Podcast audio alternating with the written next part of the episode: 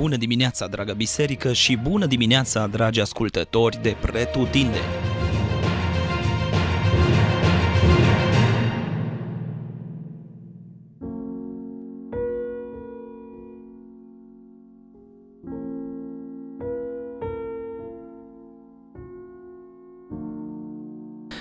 Genesa, capitolul 31 Iarăși un capitol cu multe subiecte de discuție, însă câteva principii pe care le desprindem de aici și care ne sunt cu siguranță de folos pot fi următoarele. Primul, când Dumnezeu are un plan cu privire la poporul lui, El își înștiințează liderii spirituali. Lucrarea lui Dumnezeu are în primul rând o dimensiune spirituală. Mai mult, în noul legământ unde fiecare din noi avem o relație personală cu Dumnezeu, suntem chemați să facem toate lucrurile ca și pentru Domnul, nu ca pentru oameni.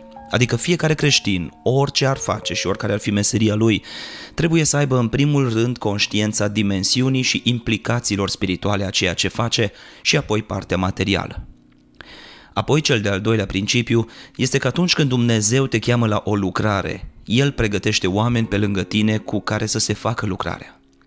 Asta e o încurajare pentru cei ce primesc o chemare din partea lui Dumnezeu și nu prea știu de unde să o apuce. Cred că e prea mare pentru ei și poate se uită la lipsa de resurse, nu te îngrijora. Când Dumnezeu face o chemare, El oferă atât resursele spirituale cât și fizice și umane.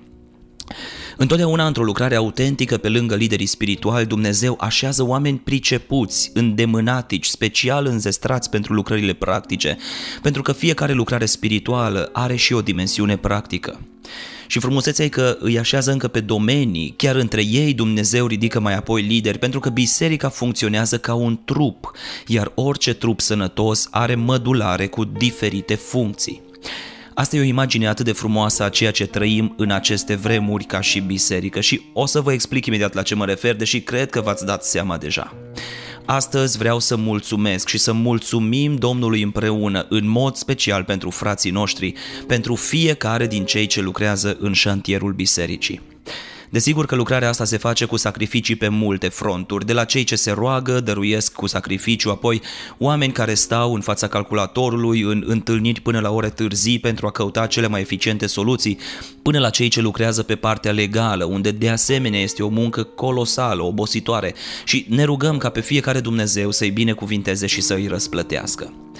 Însă astăzi, datorită capitolului la care am ajuns, ne îndreptăm atenția într-un mod special spre cei ce lucrează efectiv în șantier. Oameni precum Bețaleel și Oholiab, adică oameni pe care Dumnezeu i-a înzestrat de la capacitatea de a gândi și a vedea produsul finit încă dinainte de a se apuca de el, până la dexteritatea și îndemânarea de a-l realiza. Poate vă uitați la arhitectura bisericii și vedeți un produs final frumos, însă nu este un proiect ușor de realizat. Proiectul propus inițial era mai simplu, însă autoritățile locale nu l-au acceptat și au impus detalii mai complicate.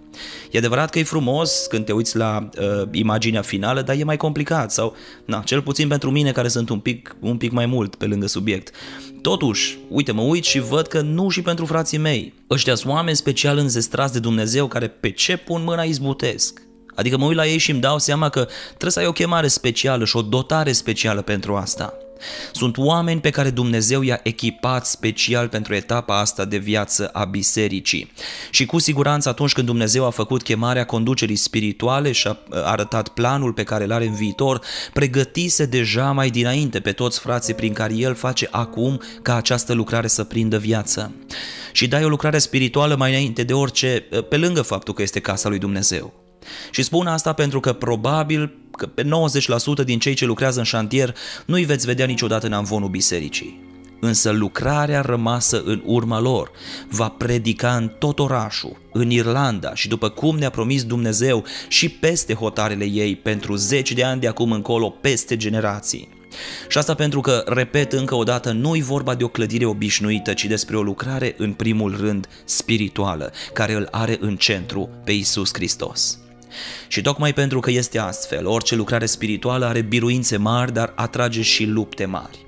astfel că, pe lângă aprecierea pentru sacrificiul lor și inima lor de slujire, vă îndemn ca astăzi, după ce se va termina acest gând în câteva secunde, să rostim fiecare, acolo unde suntem, peste ei și peste familiile lor, o binecuvântare.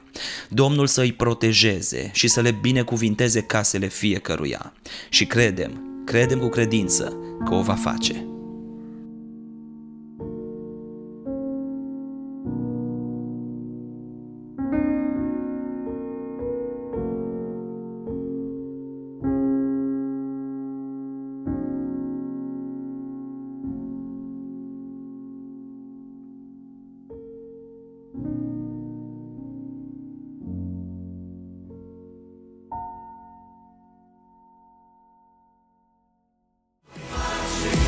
Ați ascultat Gândul de dimineață, devoțional audio oferit zilnic de Biserica Betania Dublin.